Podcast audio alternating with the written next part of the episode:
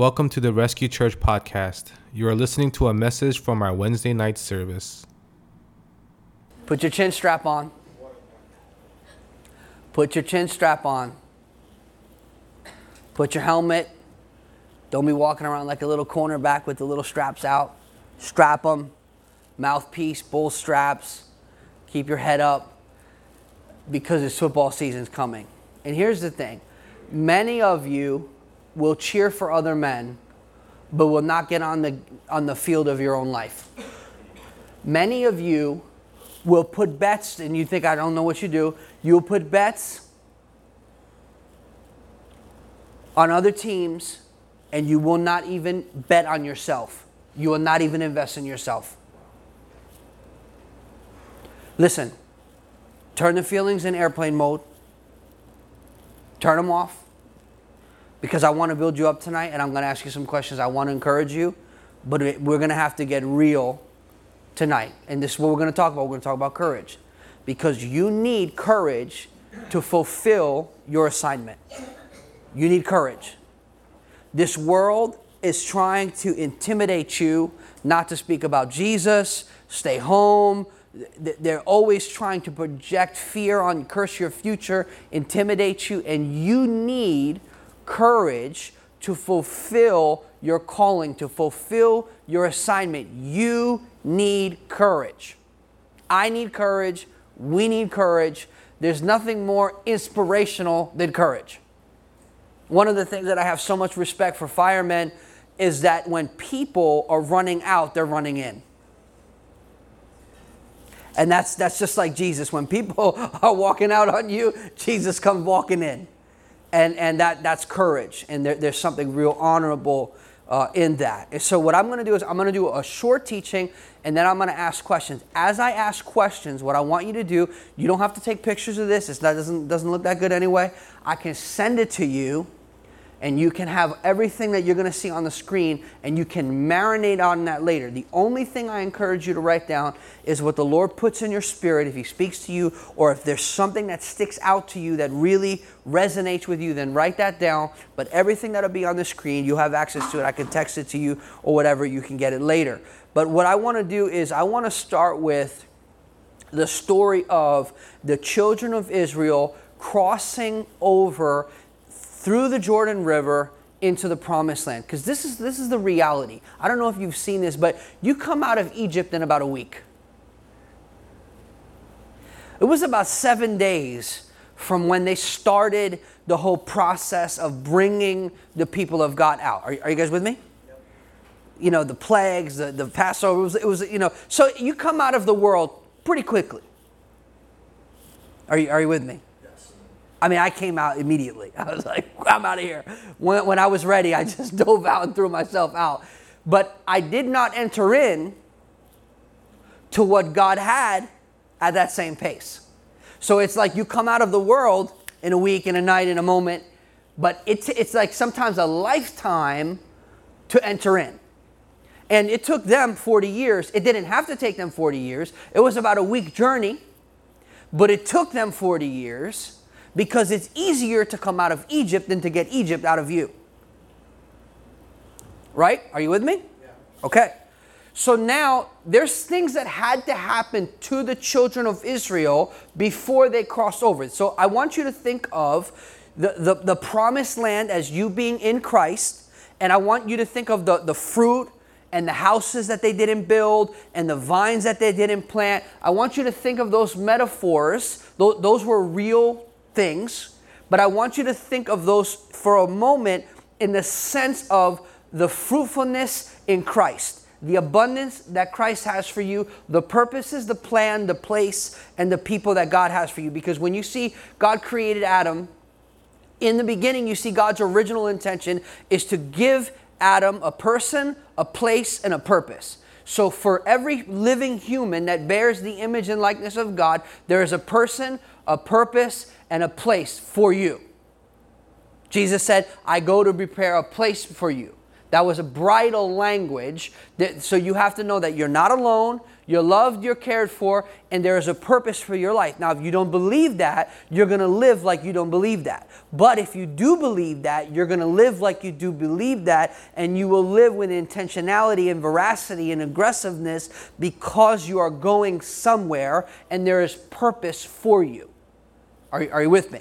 Okay, so these are some of the things that needed to happen. Number one, they had to cross the Jordan. That is a picture of death. That is a picture of being dead to sin. That is a picture of going into the waters of baptism, coming up a new person. Some of you guys just did that. Amazing decision. Okay, here's the next one one of the next ones, and these are not in order, but these are things that were necessary to happen before the children of Israel went into the land that God promised them. The men needed to be circumcised and healed first. Now, what did Joshua do? Joshua circumcised a whole generation of men whose fathers neglected their responsibility. That's mostly what ministry is. Most ministry is not just a microphone. Ministry most often is stepping into the role where a father did not play the role. What happens with war? War takes away fathers. So so the woman's most valuable person her husband, and the children's most valuable person, the father, wars leads to widows and orphans and poverty. Right? Are, are you guys tracking with me? So, so this is important. So the, the, the, the, the circumcision or the cutting was Joshua circumcising the next generation of the people of God as and you know that stands for the covenant that God made with his people. So if you want to enter into promise but you're not willing to be cut you cannot enter into promise unless you're willing to be cut deeply. There's a metaphor there. A lot of men do not want to be cut.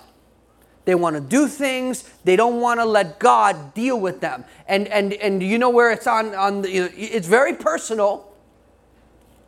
I know I helped do the circumcision of my boys. We did the little snip. I did. I did. So okay, two tribes. You know you know Gad, Gad and Reuben. They did not want to go on the other side of the Jordan. They wanted to receive their inheritance without a battle. This is a generation that wants benefits but no battle. I want a check to stay home. I want the benefits, but I don't want a battle. I don't, I don't want to be strong, I want to look strong. I don't want to get on the field of life, I want to cheer for other dudes on Sunday. I don't want to bet on myself, I want to bet on, you know, a football box. Okay, so two tribes, right, did not want to fight. So so Moses says to them, "Yo, you you guys got to fight, and then if you want this land, you come back and get this land, but you got to go and fight with your brothers lest they become discouraged." So when people don't play their position, it discourages other people. So you, let's say you're not playing your position in your marriage. Guess who you're discouraging? Your wife. Or guess who she's discouraging? Her husband. So, so it's critical if we're going to enter into the land, if we're going to enter into the promise, if we're going to live in abundance, in prosperity, in inheritance, in favor, that we're willing to fight for what God says is already ours. Okay? The spies, remember them? They had to go into the land and spy out the land, and not only spy out the land, they had to take fruit from the land, which is first fruits. so they had to go in, see, and bring out fruit. And only those with the right perspective. Do you remember this? So the odds were 10 to 2.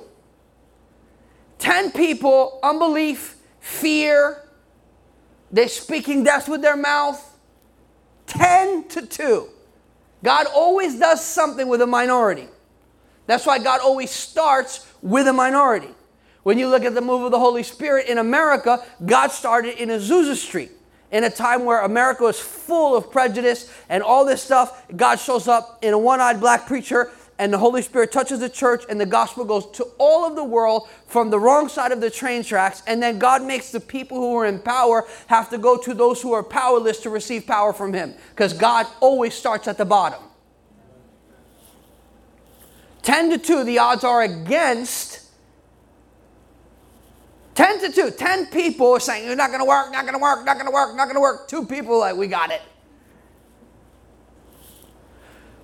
Okay.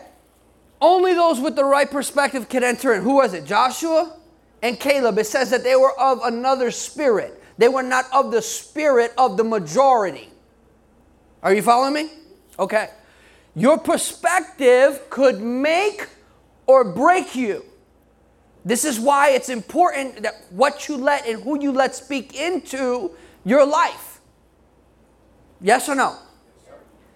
Okay, we're going to see that a little bit more um, on Sunday. Now, Joshua 1, I'm not going to go, I cannot preach this whole thing long, but I want, I want you to hear it because this is important. Now, God is speaking to Joshua. And God says something that it seems as if God is wasting his words, but he's not, because God doesn't waste his words. Or he'll run out of things to say. He's God. Joshua 1 After the death of Moses, the servant of the Lord, it came to pass that the Lord spoke to Joshua, the son of Nun, Moses' assistant, saying, Moses, my servant, is dead.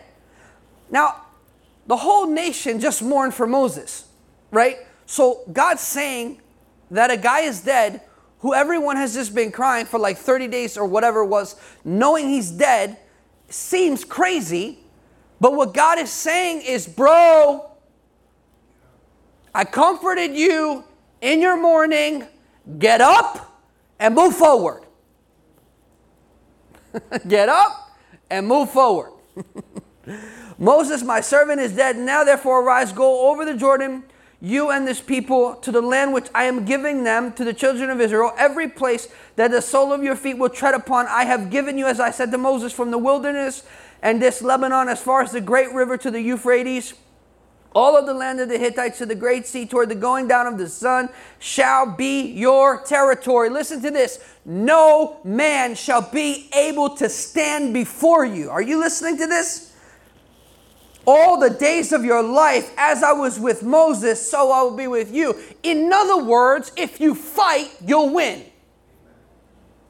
So, what does the enemy try to do later to Joshua? Get him not to fight, because if he doesn't fight, he can't win. So he lives in compromise and intolerance, surrounded by enemies he was supposed to have victory over. Because the enemy knew if I fight, I lose, so let's make a treaty. And this is what happens in our life. The enemy comes and tries to make a little peace treaty with you so that you don't engage, so that you don't fight, so that you don't win, so that you live amongst your enemies and don't have victory over them. It wasn't until David that David went in and inherited the fullness of this land and took all of the land. Okay? So you have to you have to remember that the enemy is a great seducer and will try to seduce us into not engaging And, and you see later in the book of Joshua, remember when Joshua was fighting and the sun stands still? When you're fighting the right battle, time is on your side. Time is the servant of the Lord, and God will make a way, but you have to fight. You cannot lose your fight. This is what happens. People come into the church, into the kingdom, and they lose their fight. You used to break night for two, three days. Now you can't read the Bible for 30 minutes. You're falling asleep. You lost your fight. You lost your edge. You, you lost your fervency and your fervor. You lost it. Now it's time. It's okay. Pick it back up. Don't just cheer for someone on Sunday because they have it. Pick it back up and let's move forward. All right? Stick with me. No man shall be able to stand before you all the days of your life. That's a blank check. No man will be able to stand before you. That is promised Victory. Wherever the soles of your feet go, victory. We got to get used to victory. Be strong. As I was with Moses, so I will be with you. I will not leave you nor forsake you. Be strong and of good courage, for this people you shall divide as an inheritance to the land which I swore to their fathers to give them. Only be strong and very courageous. So he says, in the context of fighting battles, be strong and courageous. Watch where he uses very courageous. Watch this. Stick with me. Only be strong and very courageous, that you may observe to do according to all the law which Moses, my servant, commanded you. Do not turn to the left, do not turn your right or to the left, that you may prosper wherever you go. So, so you need to be courageous to confront enemies. But you know what it takes? Very courageous. You know he says? Be very courageous to obey this. Because you obey this, guess where you get into conflict? Church conflict, marriage conflict. It takes very courageous to obey God. It takes courageous to fight enemies. okay? That you may prosper wherever you go. The book of the law shall not depart from your mouth, but you shall meditate in it day and night, that you may do according to observe uh, all that is written in it. For then you will make your way prosperous, and then you will have good success. Have I not commanded you, be strong and of good courage? Do not be afraid nor be dismayed, for the Lord your God is with you wherever you go. So, success was not Wall Street's idea. Wall Street didn't make success. Wall Street doesn't define success. It's not on Wall Street or Main Street. It's God's word is what determines what is success and what is prosperity. Those words were hijacked and when I say those words, it triggers church people because the world is what defines their worldview, not the word. When someone is triggered, you know what you're touching? Their worldview or their pain. Anytime someone is triggered, what you're touching is either their pain or their worldview. We have to reorient our mind according to the Word of God. Okay, Moses is dead. God doesn't waste his words. Be strong, be very courageous, because you know, it takes courage to go places that you have not been and do things that you have not done. Because you're looking uncertainty in the face.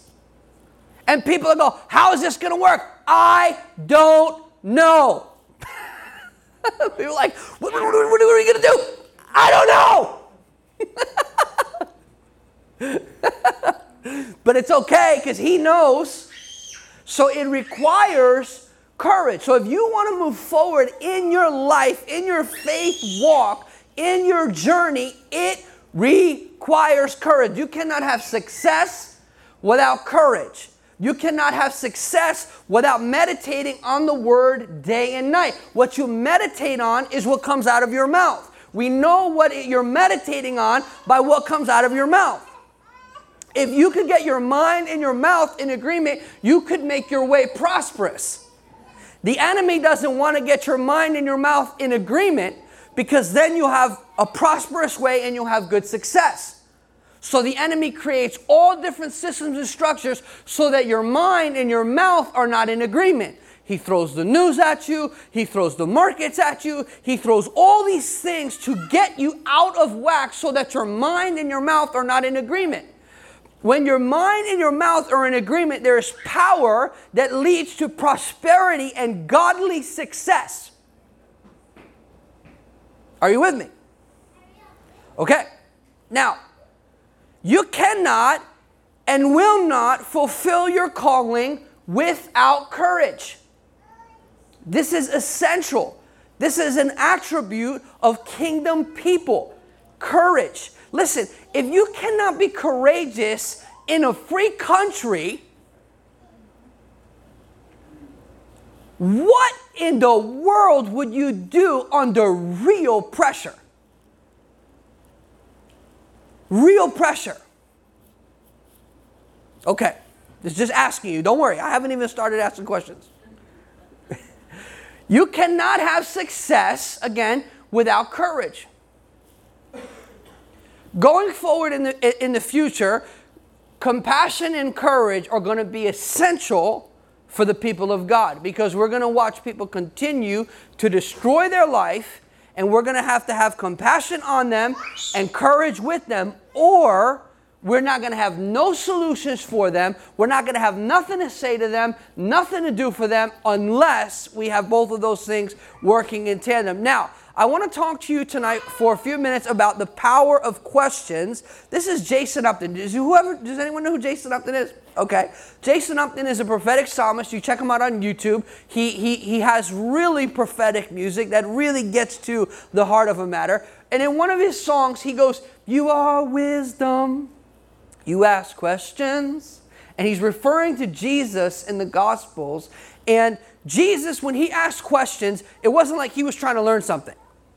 it wasn't like Jesus was like, maybe I can learn something from Peter's crazy self. No, Jesus was asking questions so that the person he was asking the questions to would discover something. Now, the right questions can lead to change and transformation. Asking better questions will lead to better answers. Now, one of the things that I can I, I, I determine Uh, where people are at is not only by what they say, but by the questions they ask. When, when someone asks you a question, it is an indicator of where they are, for better or worse. Now, if I tell you something, you're borrowing it. It's not yours. That's like if I said it on Sunday, if I take a picture in front of Brett's house. That's not mine. So if I tell you something, that's not yours. But if I ask you a question and you inquire of the Lord and the Lord gives you insight, it's yours. You own it. Deuteronomy says the things that God has revealed belong to us and our children. Yeah? Okay. Now, for those of you who like to read and not just watch TV, there's a book called Good Leaders Ask Great Questions by John Maxwell. It's a great, great book if you want to develop the skill of asking questions. Listen to me. The right question can change your life. I have been asked questions that have reshaped the trajectory of my life. And I'm telling you that some of the questions that I'm going to ask you now, if you allow the Lord to, to speak to you and to show you something, can change your life. The next thing that we're going to get into, I do not determine how well it goes. You determine how well it goes based upon your heart's receptivity to what the Lord is wanting to do. And I know already there's some people that are going to lay hold of it and some people are going to look at me, and it's all right because God is planting a seed in you. Sometimes the seed jumps up and sometimes, you know, it just gets goes down in the mud and eventually enough pressure will break that seed open and that life seed will, will come out, and then it'll be time and rain and, and, and light, sunshine, and eventually something beautiful springing up eight years later. That's okay. That's all right. Now, we're going to get into some of the questions. Here is some basic questions. I'm going to ask the question, I'm going to give you a moment.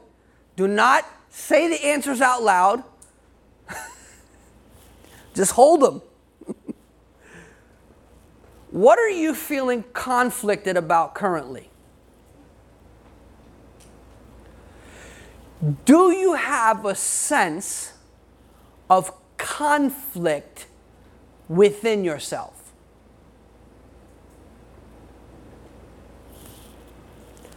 How intense is the conflict?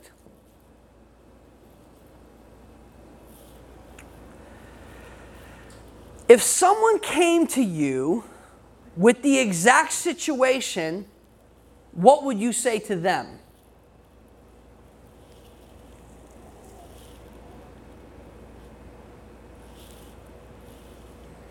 If some of these questions don't resonate with you, don't worry. We have more questions. This is the preliminary question. We have not got the rag and the, and the, and the gallon of water out.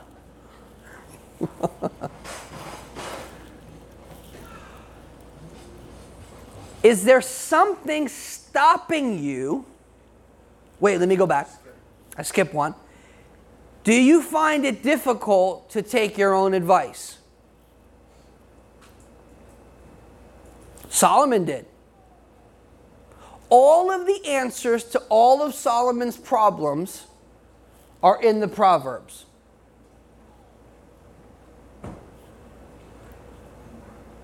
It's easier to give good advice than to live your life well. This is why people, you go into prophetic church, you know, people, and they can prophesy to you, they don't know if they're coming, they're going. They can't balance their checkbook, they're indebted, they don't know what's going on. They're like 15 year olds. But they can prophesy to you, which is not impressing. I'm not impressed by that. I, you know what's most impressive? When someone puts their head down and shuts up and lives their life powerfully, and people go, okay, there's something different about that person. And they don't have to say anything, you can see it, you can feel it. When you get around them, you're like, all right. Okay, do you find it difficult to take your own advice? In other words, there's something in you that you intuitively know you should be doing or shouldn't be doing, yet you may find yourself not doing it. Would you take your own advice?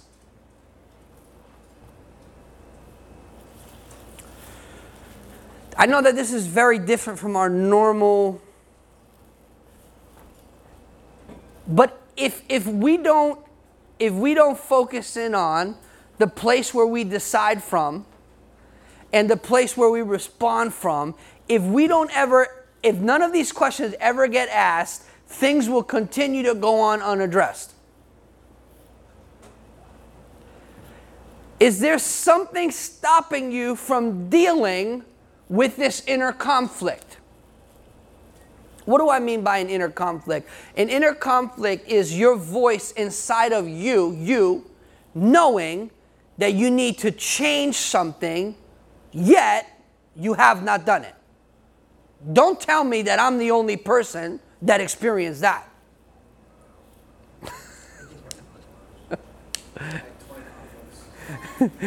Brett is like World War III is going on inside.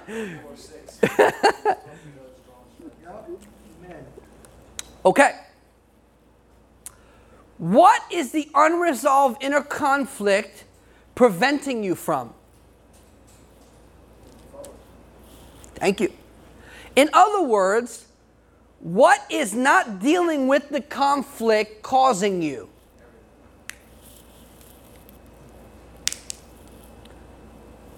Maybe, maybe, maybe for, for you, maybe there's no conflict yet. That's okay. What I found, it is impossible to move forward without a sense of conflict. Why? Because I have to leave where I am in pursuit of where I'm going. And some people do not want to leave where they are because they like where they are. Because some people are settlers, like Gad and Reuben. Settlers, they wanted to say, We will stay on this side of the river, we will not have a conflict, and we will be good right here. And the leader said, No, no, if you want that, that's good, but you have to fight with them or you cannot go over there. So there are people who have a propensity to want to avoid a sense of conflict and, and somehow think that they're going to settle on what is promised without a conflict. I, I don't know, I don't know, I don't know that to be true. I don't see that. I don't see that in the Bible. I don't see that in business. I don't see that in war. I don't see that in economics. I don't see that in sports. I don't see that in any sphere of life where you're going to enter into something great without any sort of conflict. I just don't see it. Now, to help you with some of those questions, prayer and worship is the place where we deal with the inner conflict. You see this all through the Psalms. David is full of turmoil and conflict. I don't know if you see that. 59 out of 100 Psalms are lament, which is exactly what I'm talking about, dealing with the inner conflict of the outside situation. Are, are you guys with me? Are, are you all right? Are you okay? I'm getting. you still here? That's good. Okay, prayer is the place, not where we get God to do what we want with our list. Prayer is the place where we exchange God's will for our will. It is the beauty for ashes exchange. It is the great exchange. Okay, the word is where we get clarity about the nature of the conflict. The word is the word of God divides the soul and spirit, bone and marrow, and the thoughts and the intents of the heart, which is why many people want to do podcasts, want to do YouTube, do not want to do the word because the word deals with you. This is why people, this is why you, you, it's, you get tired when you open the Bible but you are not tired three shows into Netflix. Because that doesn't make you deal with you. That gives you a temporary delay of having to deal with the thing that you're trying to avoid. And you can't avoid it. You try to avoid it, but it's going to hurt you. Avoiding the inner conflict that I'm talking about would be like saying, I've got a little small growth and I refuse to get it looked at or to get it fixed. And then all of a sudden, six months later, they got to chop your hand off because you have cancer growing all over your body because you refused the conflict. I've seen this very personal. So I'm telling you, this is, this is real life here. Now, the word is where we get clarity about the nature of the conflict, where we get the mind of God and the heart of God about a situation. As a Christian, what you want to ask yourself is what does God think and feel? And what does God say about this situation? Wherever you find yourself in, whether you have a terrible situation or an amazing opportunity, before you do any of that, you want to say, What are you saying? What do you clearly say about this situation? Because if you reject the counsel of God, you reject the blessing of God, you reject the protection of God, you reject the favor of God, you reject the way of God, you, you just really hurt yourself, which nobody wants to see that. Right? Okay. Now, there is victory in community. Your level of honesty and transparency is part of what determines how you will experience community. The Bible says a friend must show himself friendly, which means I must sow friendship before I expect to reap friendship.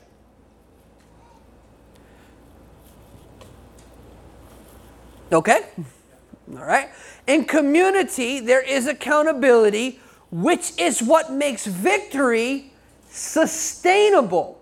You cannot sustain a victory outside of community. That's important. Where was David when he when he got when he had victory? He was out with his community fighting. Where was David when he fell into sin? isolated by himself in a palace, celebrating his last victory and not focusing on his next win.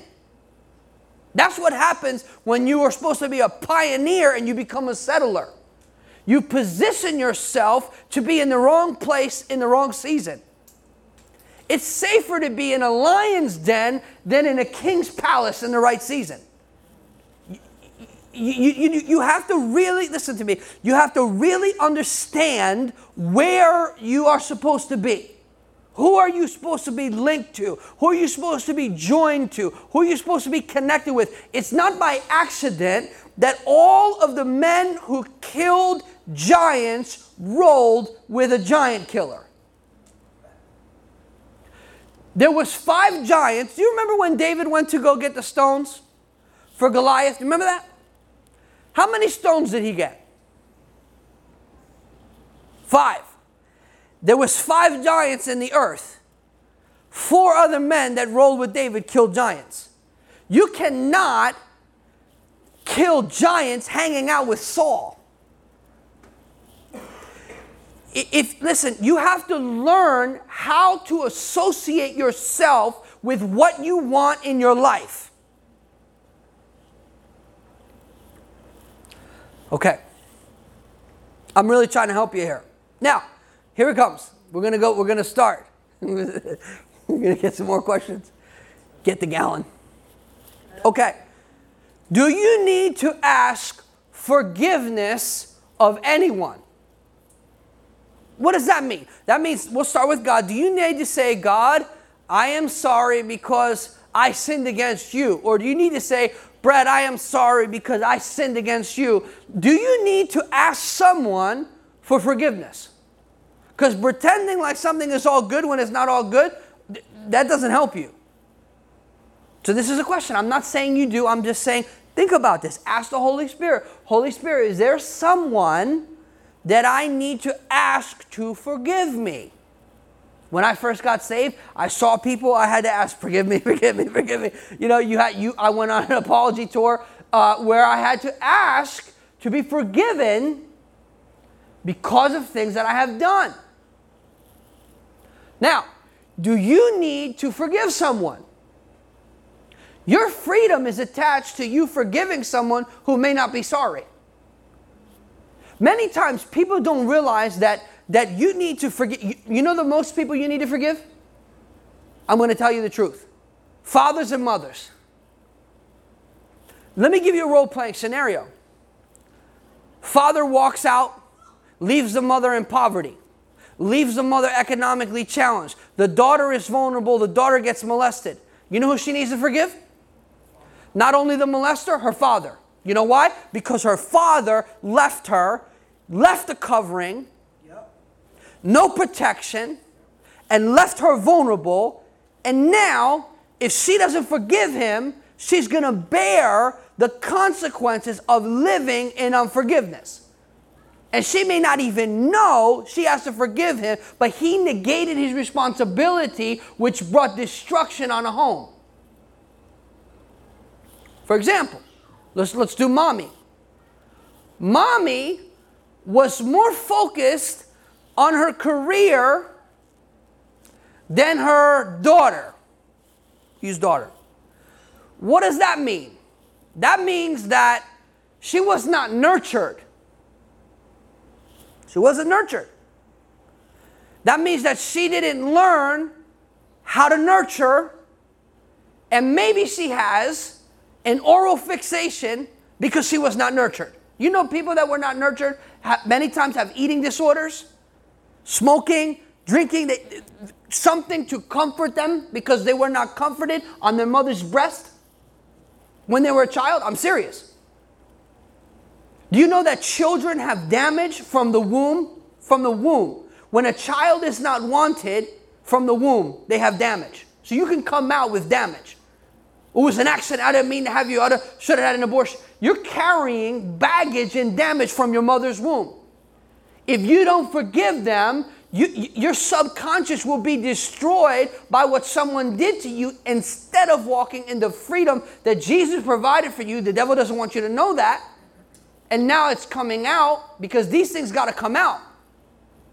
Do you know that when you, I'll give you an example. You know when you hold a young child under two, you are helping the child troubleshoot problems in their 20s. You're helping them make neurological pathways to troubleshoot problems when you nurture them and you touch them and you hug them and you say, You're amazing. And you kiss them and you, you are literally helping them solve problems in their 20s simply by nurturing them in their twos. This is a scientific fact. I'm not making stuff up. This is real life here. And so what happened? Okay, are, do you have self bitterness? I had that. Self bitterness. You know what that means? You made a bad choice, you internalized it, and you're mad at yourself. And you are holding yourself hostage, which means God has already forgiven you. But until you receive that and treat yourself like you're forgiven, you are holding yourself hostage. This is a big, big problem in church. A lot of people live with self bitterness. Okay, are you angry with yourself? If so, why? For me, I'll, I'll, I'll, be transparent. Years and years ago, I don't have that now, but years ago, I made a bad financial decision that affected my wife and I. And the problem is, we made the decision together. So she couldn't be mad at me. We were dumb together. So she forgave me, but I didn't forgive myself. And it wasn't until I heard a teaching on self bitterness that I got free from that. Once I got free from that, I lost weight and my finances changed. I gained that weight back, but with pounds on the bench.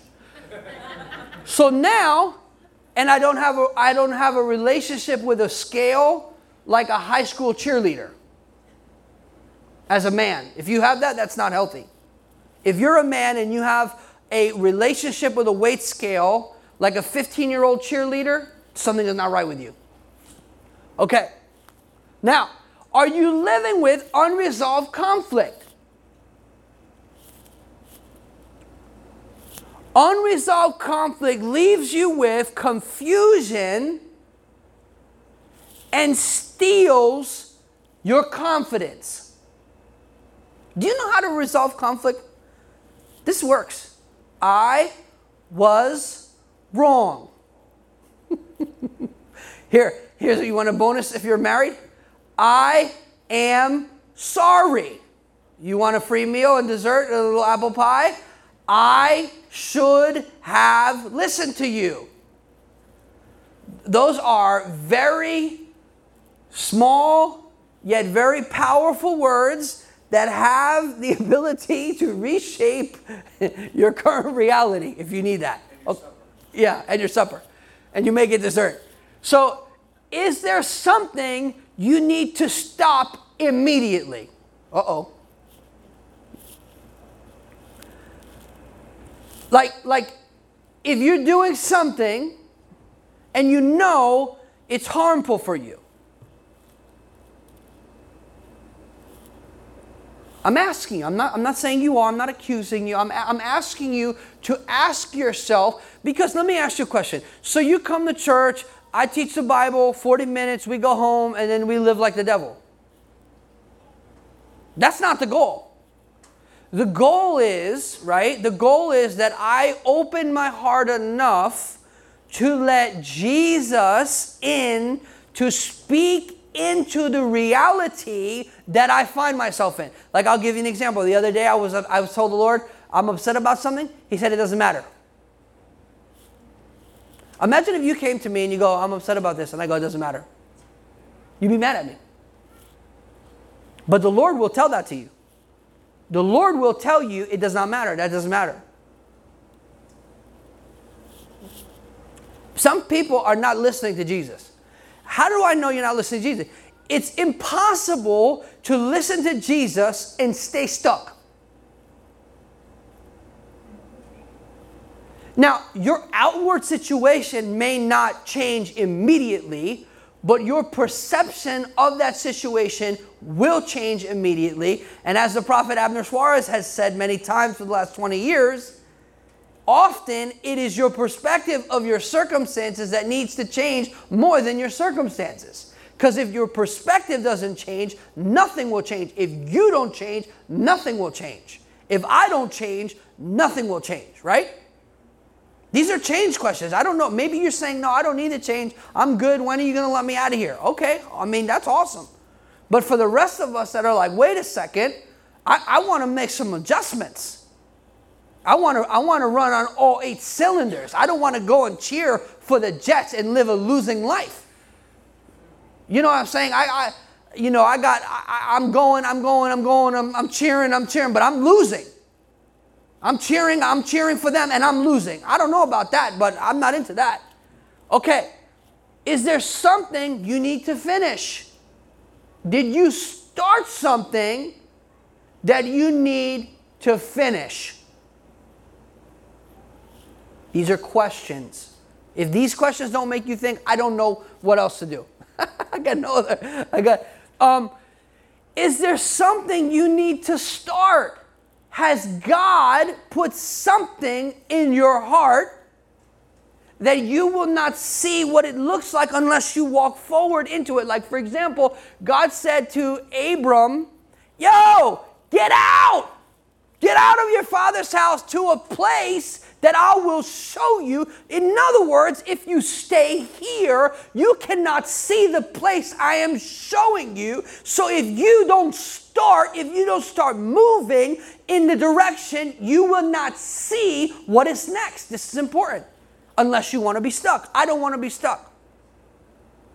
I'm asking God every day when I pray, give me wisdom so that my next decision lays a sure foundation for my next decision. I want to move sure footed with wisdom. You know, eh, so that if people ask me, well, why are you doing that? I can say, I can tell you why I'm doing that. Okay. Is there something you need to start? Not, not do you have do you have an idea for me? Pastor, we think you should do this. I'm not, thank you. You, you, not me. Not, not, not are you giving me a suggestion on how I can do my job better? Is there something you need to do that only you know? Maybe I don't know. Maybe only you know.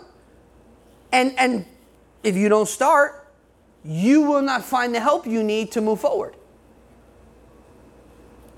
You're waiting for the help, but if you don't start, you don't attract the help. Can't help. Nobody can help something that's not moving. Okay. If you, this, this is really, if you were observing your own life, would you be inspired?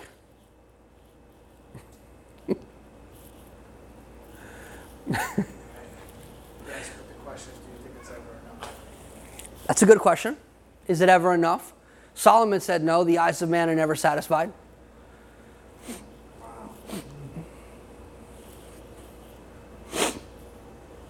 If you were observing your own life, would you be inspired?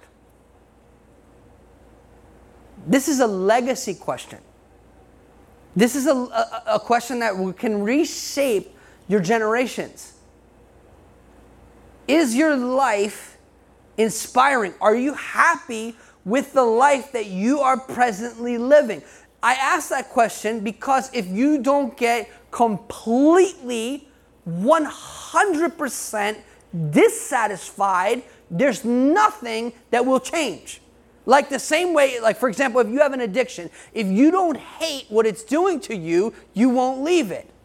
An abusive relationship, if you just continue to take abuse, you're just gonna keep getting abused. Unless you walk out and say, I don't deserve abuse, I'm done. You don't deserve abuse. But if you stay there, you'll keep getting abused. And you, you become accustomed to abuse and you think that you deserve abuse when you don't deserve abuse. So, if you were observing your life, would you be inspired? This got into what I was saying when we were praying before worship. When I think of Christians, I don't think of thriving or flourishing. I, I, can only think of two guys that come off the top of my head. My friend Teofilo is one guy I think of that that guy is straight up thriving and flourishing, and he's like a tree in Saddle River, like outside the pool, you know, with purple leaves. But most people, when I look at them, I'm like, that's not thriving. I, I don't know. I mean, maybe maybe you don't. Did, have you ever woke up like, yeah, I'm thriving, baby? Woo! Most people, are you with me? I'm not saying that to be jerky, but here's the thing. If you don't ask yourself the hard questions, you won't change. It'll be 10 more years and you'll be in the same place. And you'll do what your father did and what he did and what they did, and I'll do what this guy did. And, and instead of asking myself the hard questions, you have children. What do your children think of you? How do your children experience you? Wait, wait, just, just wait. So, I'm going to ask you one more time, then I'm going to move on. If you were observing your own life, would you be inspired? I'm going to let you marinate on that.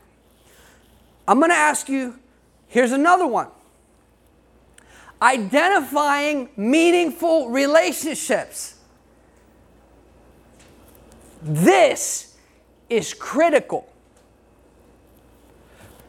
If you had a serious problem, who would you reach out to? Amen. That's, uh, I'm honored by that. I don't always feel honored, but. so, if you had, no, seriously, if you had a serious problem, I remember I had a problem. I said, Well, I've never had this before. I called my pastor and I said, Whatever he tells me to do, I'm just going to do it. and I got rid of the problem pretty quickly. So, if you had a serious problem, who would you reach out to? It's an important question. You have to have go to people in your life. The other day, I was in the process of making a decision. I called Brett. Boom. You have to call people who have been where you are. You, you cannot call someone who doesn't know. If you had an amazing opportunity, amazing, uh, an opportunity where like you were like, is this real? Are you sure? Are you talking to me? You must got the wrong guy because I'm not qualified for that. I'm not that smart. Me? I mean, if you had an opportunity like that, who would you tell about it and ask for input about it? Who would you tell and who would you ask to speak into it? This is important. If you don't identify these people, you are going to slow yourself down. If you identify these people, you can do with a phone call what could take a year. Okay, who are two to three people you can clearly identify that God brought into your life to help you grow? Can I tell you something? Can I be honest with you? You see these questions? Nobody ever asked me one of these questions. You know how I, you know how I learned this? Pain, mistakes, not taking what was already on the table for me, learning the hard way. When I tell people to stay away from credit cards and stuff, I learned $30,000. I learned the hard way. When me and my wife were paying off credit card debt, I wasn't going on a $3,000 vacation. You're in debt. You cannot afford to go on vacation. But no one will tell you that. No one will look you in the face and say, What are you doing? You're giving your future away. And you just keep doing it. You cannot do that. You cannot afford that. Who are two to three people that you can clearly identify that God brought into your life. Because how you honor those relationships, how you treat those relationships, will determine if you get more of those relationships. The fruit of a good relationship is more good relationships. A good relationship leads to more good relationships. They go, let me introduce you to Tina. Tina is a solid person. Oh, I heard that you were looking for someone to help you. Okay, let a good relationship leads to other good relationship. This is very important. Are you the type of person that people can refer you or people like, yo, he's solid. He, he, will deliver. She will deliver. She is consistent. You can trust her. This is important. These relationships are the relationships that help determine the trajectory of your life. When God gives you an upgrade in your life, He gives you relationships to prepare you for that upgrade. So God brings a rich guy into your life, not so you get his money, so you get his mentality. Let me, let me tell you a story of a rich man. A rich man goes to Haiti, helps Haiti, blesses Haiti. Everyone in Haiti asks him for money. one person, one person, one said this I don't want anything from you. I want to know how did you do it? How?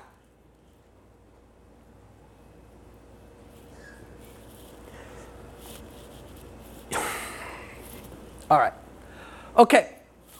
Are you spending any effort cultivating relationships that can help you grow? This is not selfish, this is wise. You know what most people do?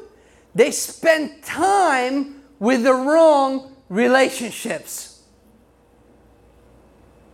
I know a friend, an investor, he helps people. He says, I never help someone on the way down. Never. I don't, I don't give to a pocket with holes in it.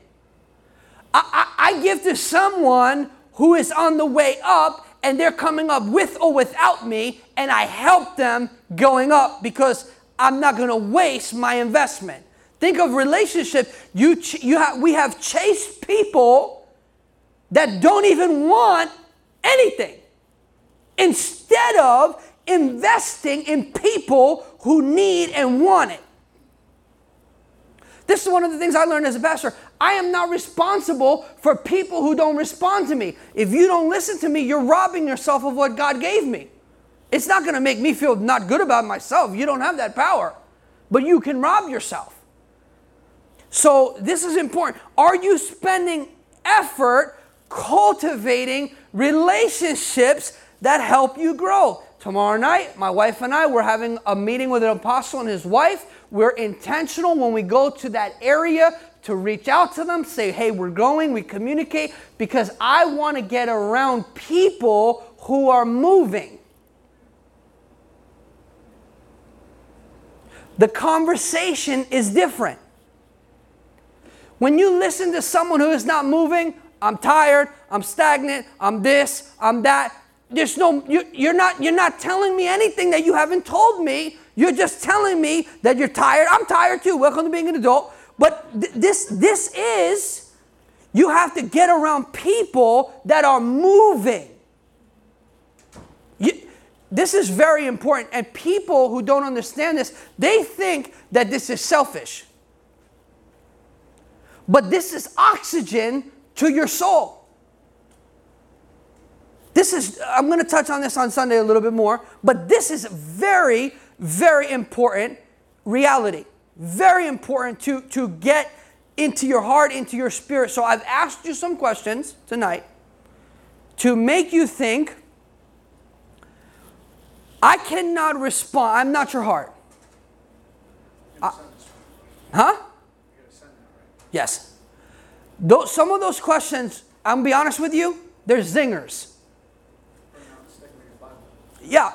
You know, you know, David, you know one of the problems with us, can I tell you one of the problems with us? We don't like pain.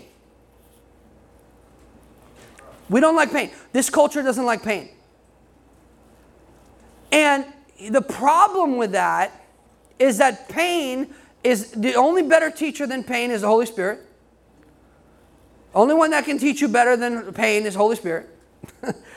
but pain is a notification in your life that something needs to change.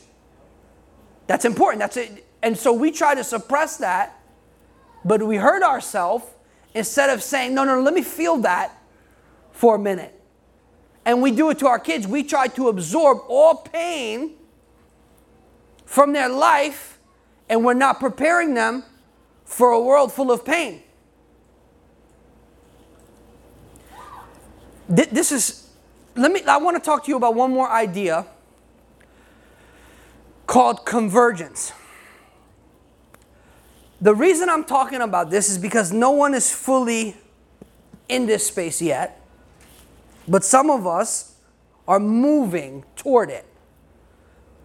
What is convergence? Convergence is, she's like, I'm not gonna, this is not a new age thing, don't worry. People like, what is he doing? No, no, no. I'm not into any of that stuff. Convergence, I want you to think of, I'll give you a biblical one, which I cannot preach to you. But the biblical convergence, here's one with Jesus. When Jesus, Romans 5 6, and Galatians 4 4, there is a convergence of chronos time and kairos time. Where the Acts 2 is a convergence. When the day of Pentecost had fully come. So I want to talk to you about a convergence that is practical. Convergence is when gifts, it's for you, and talents meet resources and opportunities. Someone received it. There's two receivers. I'm going to say it again. I'm going to look to the side of the room. Convergence is when gifts and talents meet resources and opportunities. So, the testimony that I share with you about Mike, do you remember that testimony? That was a convergence of time and resources and purpose and favor that brought him forward. In a moment, what would take years to get a doctorate, years, thousands of dollars, even in Africa. Brett knows because he sent me to Bible school. it's expensive. It's, it's, so my point, my point is simply that there's a convergence of time and resources and purpose and talents. For example, John Maxwell said this Your talent is God's gift to you. What you do with that talent, Jose, is your gift back to God.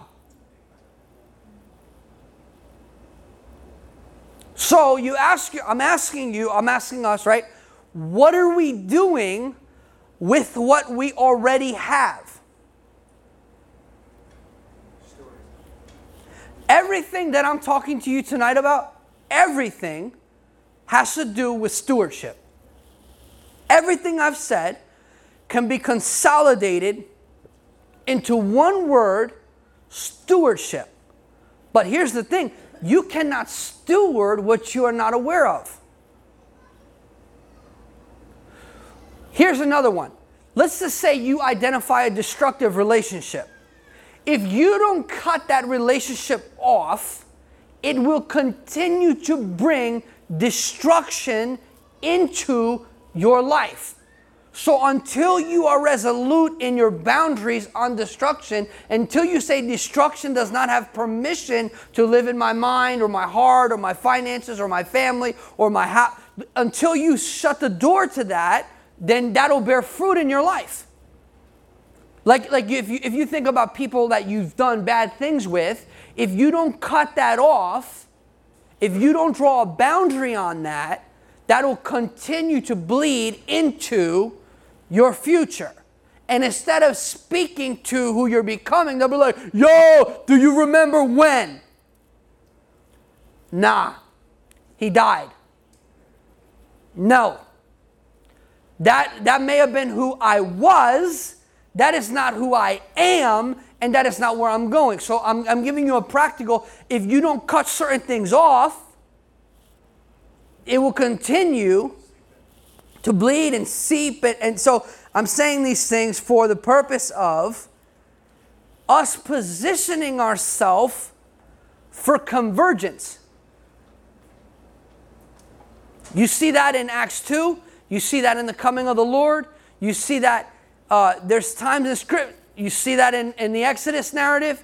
There, there, is, there is the cry of the people came up before the Lord. The Lord summoned Moses. The Lord released his power. The people came out. That is a convergence where God takes his own purposes in that generation forward through yielded vessels. Not perfect people. If we was perfect, none of us could do it. But yielded people, we get to be a part of this. So, what I was going to do is I was going to break you guys down in groups and have you pray for each other, but it's really late. So, what I would like to do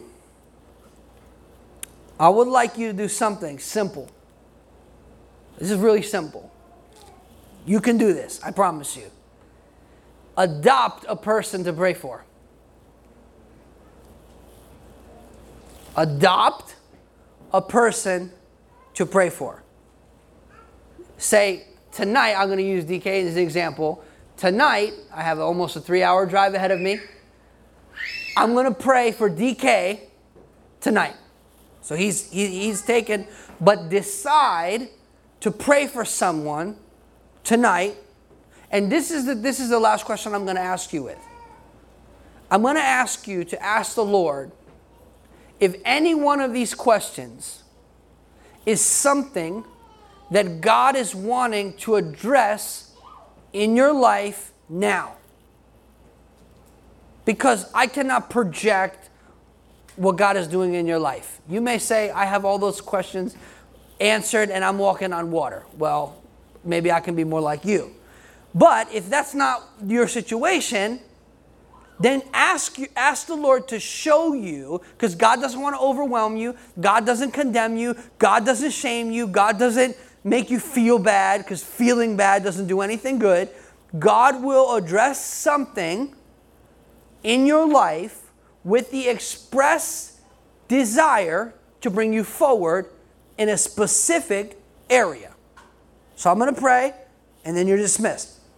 Lord, tonight, we have come before you, God, with a heart of sincerity. Lord, I know for sure that people are here because they want to be here, because they know it's right to be here, because there's something that you are doing in their heart, in their house, in their life, with their future. And I ask you, Holy Spirit, to show your truth to them concerning the word that was taught or the questions that were asked